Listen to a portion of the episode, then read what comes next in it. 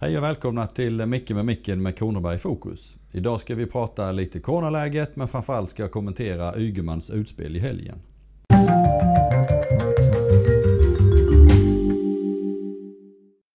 Ja, det aktuella coronaläget är faktiskt att här i Kronoberg kan vi säga att det är ganska stabilt. Man ska ändå vara medveten om att det ligger på en ganska hög nivå. Jag tror att det ligger på 5:e plats i landet ungefär. Men det är stabilt. Vi hade en nedgång, den är stabil.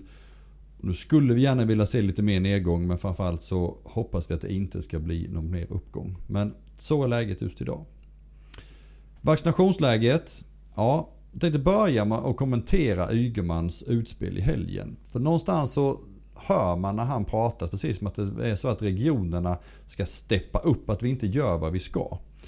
Och det här är jätteenkelt. Vi regioner, vi får en mängd vaccin av Folkhälsomyndigheten varje vecka. All de doserna vaccinerar vi upp veckan efter. Vi kan inte göra mer.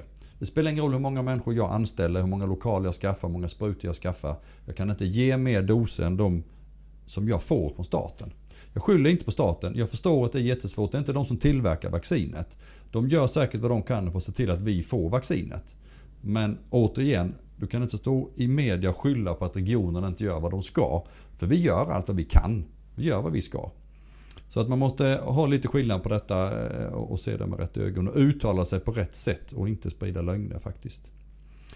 När det gäller Kronobergsläget så är det ändå så att som sagt var fas 1 börjar närma sig slutet. Vi håller på att ge mycket, vi har en del andra doser kvar i kommunerna. Vi räknar med att denna veckan faktiskt kunna smygstarta med fas 2. Då är det LSS-boenden i kommunen som kommer att börja få sina vacciner och den kommer också ges av kommunerna.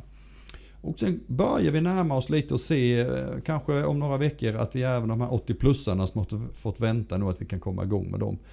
Vi ska bara försöka reda ut hur vi ska kunna sköta kontakten mellan oss och dem.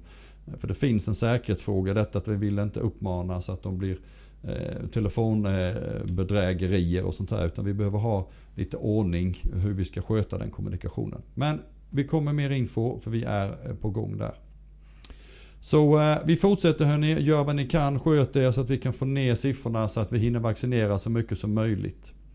Med de orden så tackar jag för idag, ha en bra vecka, njut lite av den fina solen som skiner utomhus. Tack och adjö!